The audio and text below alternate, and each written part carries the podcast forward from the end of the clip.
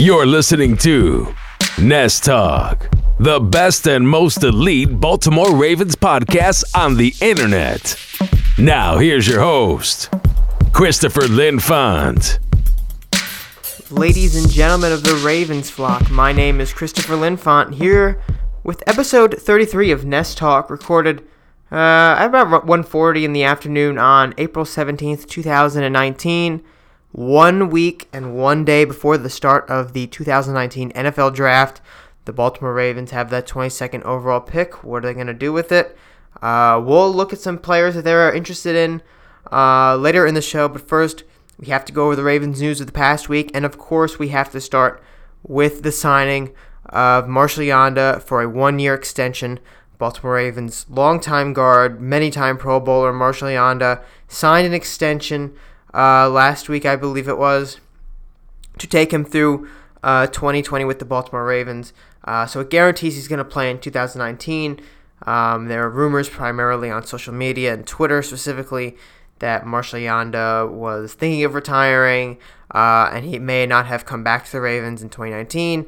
But this extension brings him through 2019. 100% he will be on the Ravens next year.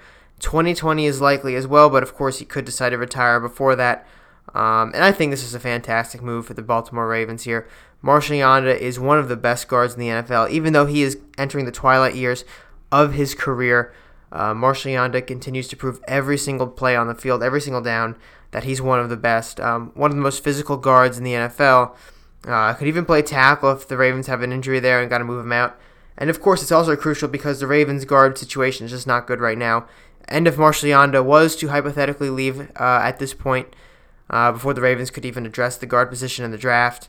Um, you know, the Ravens would, I mean, that would become their number one need as guard immediately. The left guard situation, not a good one to begin with.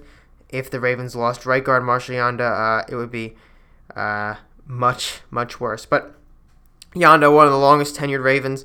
Uh, a lot of people think he could be a Hall of Famer one day. Um, it's very possible. Um, you know, whether or not he makes it or not, I don't know. But if, if anybody's going to make it after Terrell Suggs, right now I'd have to place my bets on Marshal Yanda. Um, so 2020 will likely be his last season. I can't see him extending his contract or signing a new one after the 2020 season. Uh, should he play in 2020, that is. Um, so yeah, Marshal Yanda re-signs with the Ravens, or signs a contract extension to bring him through the 2020 season with the Baltimore Ravens. Uh, contract details aside from uh, the duration of the contract, we don't actually know yet. Um, no uh, monetary details have been released, but I would imagine that this is not a major um, uh, cap below for the Baltimore Ravens here. I'm pretty sure they would have assigned him to a team-friendly deal, and I'm sure that's what Yanda wanted because you know at this point in your career, why go anywhere else, uh, especially as you're starting to wind it down. Um, so again, great news for the Baltimore Ravens, um, and this comes only a few days before the Ravens began their offseason workouts. Now, the Baltimore Ravens began and the offseason workouts on Monday with a lot of other NFL teams. Uh, and the first two weeks, really, uh, as Jamison Hensley said on Twitter, are basically going to be um, in the lock, not locker room, in the classroom and in the weight room, weight conditioning and you know um, strengthening football IQ, going over plays, that kind of thing is primarily going to be the thing the Ravens are doing. Um, you know, for the first two weeks. Um, and OTAs will start in the end of May. Um, you know, the official team activities, uh, organized team activities. Um, so they start May 20th is the first one. They're going to be on May 20th, 21st, 23rd, 28th, 30th, 31st. Uh, and then in June 3rd, 4th, 6th, and 7th. And then mini camp will begin uh, on June 11th and through the 13th. Um, so we are getting closer and closer to football at this point. Um, you know, the Ravens obviously are, are starting their practice regimen here, getting players ready to go for next season. So, you know, a lot of good things are here to come. We've got that preseason schedule we went over last time. Uh, so football's coming back pretty quickly. Uh, and of course, the draft next week. Uh, what are the Ravens going to do in the draft? Um, they may need to draft a new defensive end. That could be what the Ravens have to do. Uh, and I say this because the Ravens are almost certainly going to lose defensive end Brent Urban. Uh, Brent Urban not re-signed by the Baltimore Ravens uh, at the beginning of free agency. I thought they were going to try it, Then he kind of fell off the map for a little while. No one really knew what happened to Brent Urban. And yesterday, I believe it was yesterday, maybe it was the day before. I think it was yesterday though. Um, Adam Schefter of ESPN, the NFL Insider, uh, breaks news that Brent Urban meets is going well met now uh, with the Tennessee Titans yesterday. Um, so no deal has come out of it yet. There's no indication that the Tennessee Titans are immediately going to sign Brent Urban, but they are exploring that option. Uh, and of course, Brent Urban's history of injuries is probably what's you know keeping teams from jumping all over him because without those injuries, uh, Brent Urban's a pretty darn good player. I mean, he's not you know an elite defensive end, but he's a solid defensive end, and he can be a starter for a team uh, or just a depth guy. So I'm very surprised the Ravens actually didn't go after him. They basically let him walk. I mean, I assume they would try to try to make a deal. Again, I've said this many times, but Eric DeCosta made it sound like he was the right player at the right price. But I mean, nothing has come out of it. There's no deal between Urban and the Ravens, and it looks like Urban is moving on to another team soon, whether it's the Titans or another team picks him up. I'm sure he'll get picked up soon. Um, but Urban is out there on the open market testing, um, you know, his worth. Um, you know, I don't expect the Ravens to go after a, a defensive end early in the draft. It's not really one of their needs. They could probably move one of their guys like Chris Wormley or Zach Sieler over there and play defensive end. Um, but I mean, they could go for him in the later rounds. I mean, they're not going to draft like Montez Sweat or somebody like that in the first round, right? To be a defensive end, you got you got to get like an edge rush, a, a real edge rusher. Uh, if you're going to draft anybody on the defensive uh, line there, the defensive front seven. Um, well, I mean, if you do the front seven, you could take an inside linebacker who we're going to talk about one of them in a little in a few minutes here. Um, but again, the Ravens probably going to lose Brent Urban. We'll maybe address that position in the draft. Uh, maybe they pick up a veteran free agent on the market somewhere. Who knows? I mean, but you know, Urban played well for them last year. I believe uh, he recorded, um, you know, 30 tackles or something. Uh, let me check out his stats here. But he did well for the Ravens. Again, he wasn't dominant he wasn't a player that was going to, you know, destroy uh, his opponents. Uh, but he, you know, despite his injury history, he played for all 16 games. He got 27 uh, tackles combined, uh, half a sack, two pass deflections. So, I mean, not great, but not terrible. He fit the role that the Ravens wanted him to fit on that defense. And I am surprised that the Ravens uh, are not at least trying to keep him around to fit that role again next year. Um, but you know, another guy the Ravens are letting walk is Ty Montgomery. Now, Ty Montgomery, the Ravens traded for him uh, with the Green Bay Packers this past offseason. It was right before the trade deadline hit. I think it was the day of the trade line, actually. And I mean, the Ravens, it was it was late October, and they just weren't hitting what they had to get. Uh, and Ozzie Newsome said, "We got to make the playoffs this year. It's playoffs or bust. Let's go get a guy who might be able to help us." And that was um, Packers running back Ty Montgomery. Now, Ty Montgomery was a solid running back for the Packers, and return guy, basically until he took a, a kickoff return out of the end zone, ended up fumbling it against the Rams and cost the Packers the game. Aaron Rodgers very upset with that, and the Packers didn't want to have to deal with that anymore. So they put Ty Montgomery on the trade block, and Montgomery, you know, they searched around, tried to find a suitor that would be appropriate for him. Uh, and the Ravens came up. The Ravens offered them a seventh round pick, not for this year's draft, but actually for next year's draft. Uh, and the Packers accepted that 2020 seventh rounder for Ty Montgomery. Um, so obviously, I mean, maybe that was the best offer. Maybe it was the only offer they got because it wasn't a very good one. But they got rid of Ty Montgomery. He came in and he played a role for the Ravens. Was a receiving back, had a few blocks here and there. Wasn't the best back. Um, and I'm not surprised the Ravens let him walk. I mean, it wasn't like he was going to fit well uh, with Mark Andrews, uh, not Mark Andrews, I'm sorry, Mark Ingram, uh, Gus Edwards, and Kenneth Dixon in the backfield. I mean, you put him there and make him a fourth running back wouldn't make a whole lot of sense. So, uh, yeah, he goes to New York with the Jets. Uh, the Jets signed him, I believe it was a one year, yes, it was a one year contract uh, for only 895 mil, I'm not sorry, $895,000. So not a bad deal at all for the New York Jets. They're getting a quality player at a very, very low price. Not going to hurt the salary cap. You pair him with Le'Veon Bell, and maybe you can get something good uh, with the two of them. Of course, Le'Veon Bell, the patient runner, he's also good out of the backfield, but Ty Montgomery is probably better out of the backfield. And of course, you know, he was a wide receiver in college, played wide receiver in the NFL for a little bit. Uh, could be a nice wide receiver for the Jets as well for Sam Darnold. Sam Darnold's getting loaded with weapons this offseason, and hopefully the uh, the Jets hope to see you know him take that next step next year and progress with these new targets. Now, moving on to the draft, right? So the Ravens are losing some guys, uh, and one of their biggest losses this this offseason, of course, has been C.J. Mosley. Um, C.J. Mosley, a, a, a tremendous inside linebacker. Um, so the Ravens are going to try and um, find an inside linebacker, perhaps that could replace him. Now, um, I was on the Mud and Cleats podcast a, few days ago, and I basically said that inside linebacker I don't think is the biggest position of need for the Baltimore Ravens. Uh, you know, I think the biggest position of need is actually wide receiver, just because it's it's not a good spot right now. I mean, with Seth Roberts in there, it's a better spot. Um, you know, it's a better positional group, but it's just lacking a number one. I thought that that would be, you know, boomer bust wide receiver in the first round, or they trade down. Of course, they could do that too. Uh, and then I said it would be edge rushers, their second biggest need. Get a guy in who can complement Judon, uh, and offensive guard, their third biggest need. Inside linebacker is a need, but the Ravens have uh, Peanut Onwuasor, Patrick Onwuasor, um, and Kenny Young in there too. Uh, two players young players that they really like, especially Onwuasor, had a very good end of the season last year. They think they could take a big step next year. Obviously, I mean, they're probably going to draft a inside linebacker somewhere in this draft, but whether it's the first round or not, I'm not sure, and I can't really def- definitively say that the Ravens would go after a first round uh, inside linebacker, especially with these other pressing needs. Um, but if it's the best player on the board, then why not? And the Ravens are taking a very big look right now at Devin Bush, the Michigan inside linebacker.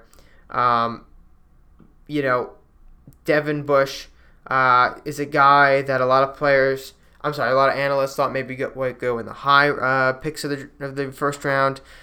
Starting to creep down towards the lower, maybe the 20s. So the Ravens, on the last day, which I think is today, of player visits, the Ravens brought him into Baltimore and they're going to, I guess, work him out or meet with him and – and probably give him a physical as well.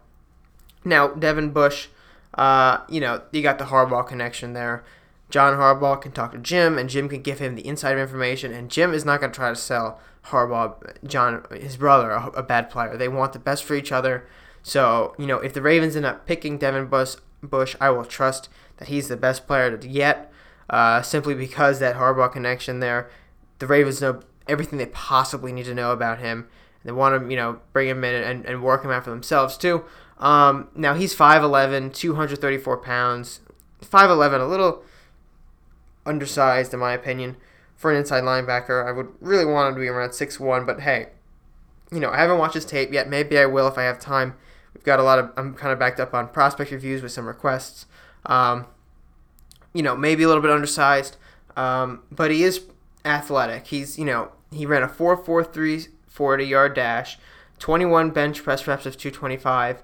Uh, he's got 32 inch arm length, 9 and 5 8 inch hands, jumped a uh, 40.5 inch vertical jump, and a 124 inch broad jump. Uh, hit 6.93 seconds on the three cone drill and 4.23 seconds on the 20 yard shuttle. So, not a bad athlete. Uh, and again, I don't know a whole lot about him. I've been focusing more on wide receivers this offseason than anything else. Uh, I have some requests for some other players to review before the draft. If I can fit him in, I totally will. Um, but the Ravens, of course, could also go after a player like Mack Wilson uh, from Alabama. They love those Alabama players. It would be a natural fit to bring in an Alabama inside linebacker to replace another Alabama inside linebacker. Um, Devin White is a guy who's being considered one of the best linebackers in this draft class. Uh, if you know, if not the past few draft classes, uh, but White is projected to go within the top ten right now. It would be a miracle for him to fall to the Ravens. Um, you know, and there's really not a lot of, of guys later in the draft that really stand out to me. An inside linebacker, I'm sure the Ravens could find somebody. I haven't done exactly all my homework here on these inside linebackers in this draft, but I could definitely see the Ravens going for Devin Bush uh, if they decide that they need to get an inside linebacker and there are wide receivers later in the draft that you know they want. Now they could even trade back four to five picks, accumulate maybe another third round pick, trade up in the second round or something like that, uh, and grab a wide receiver there, and then maybe Devin Bush falls even further down to 26, 27, 28, wherever the Ravens trade down to, um, and the Ravens draft him there, which would be a masterful move by Eric DeCosta if they could pull that off. So I'm not taking anything off the table. Uh, I can see the Ravens drafting, again, what I just out outlined there wide receiver, edge rusher, offensive guard, or inside linebacker all in the first round. Uh, but I believe their biggest needs are in that order wide receiver first, edge second, guard third, inside linebacker fourth. Um, mainly because I think Patrick Onwuasor uh, is going to be the starter in, in the inside. He's probably going to do well this year based on what he did last year. Um, yeah. So again, we're coming up on the draft here, uh, and you know we're getting very close. Actually, uh, we're about a week out, and again, you can find all of my prospect reviews on BaltimoreFeather.com, or if you're watching on YouTube, you can find all my video r- reviews on YouTube uh, of guys I like.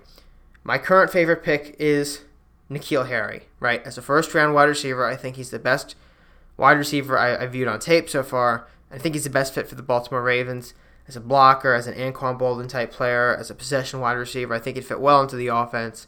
Um, but the Ravens, of course, could go after wide receiver in the later rounds, second or third round. They could trade up to the second round, uh, find a guy in the third round that maybe, just maybe, um, you know, would be sufficient for them so they could draft potentially Devin Bush or somebody else uh, like Garrett Bradbury in the first round, um, or, or Clelin Ferrell, who I plan to actually review.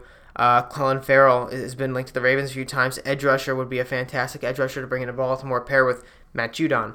Um, you know, but if we're looking at receivers who could fall down to the you know third round, you've got Parris Campbell of Ohio State, the senior.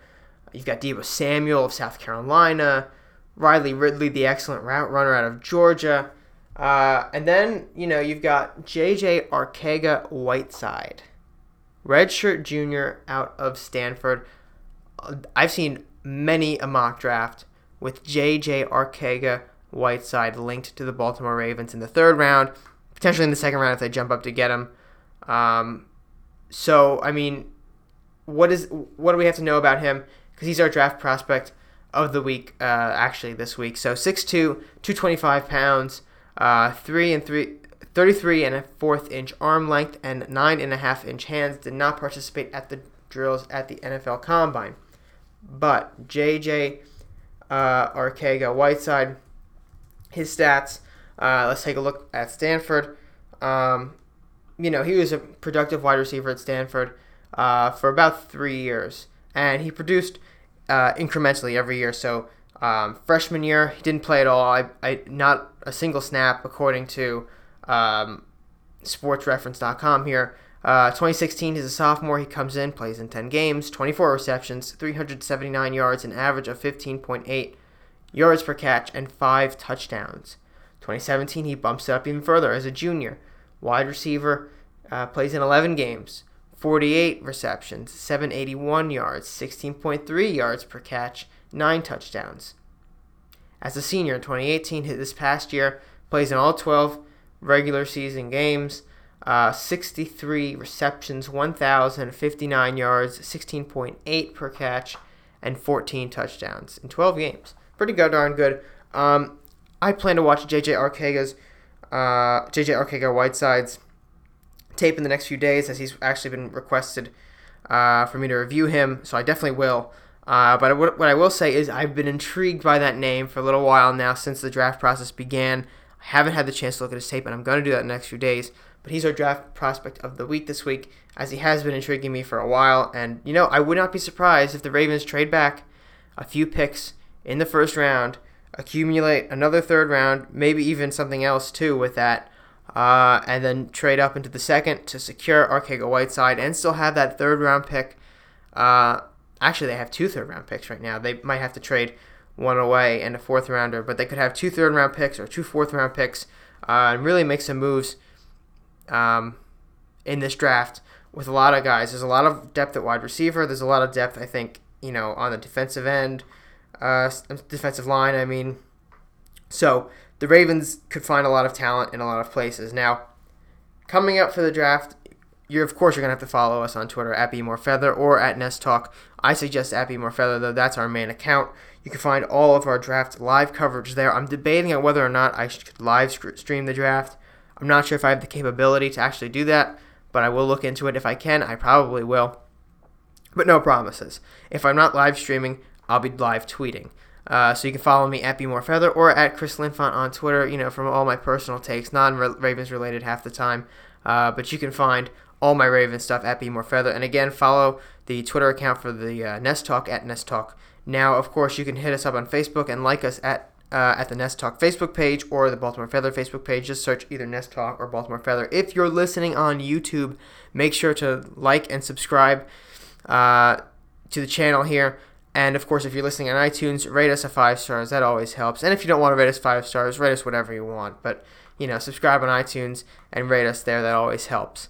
Uh, so this is Chris Linfont signing out for Baltimore Feather one week and one day before the NFL draft.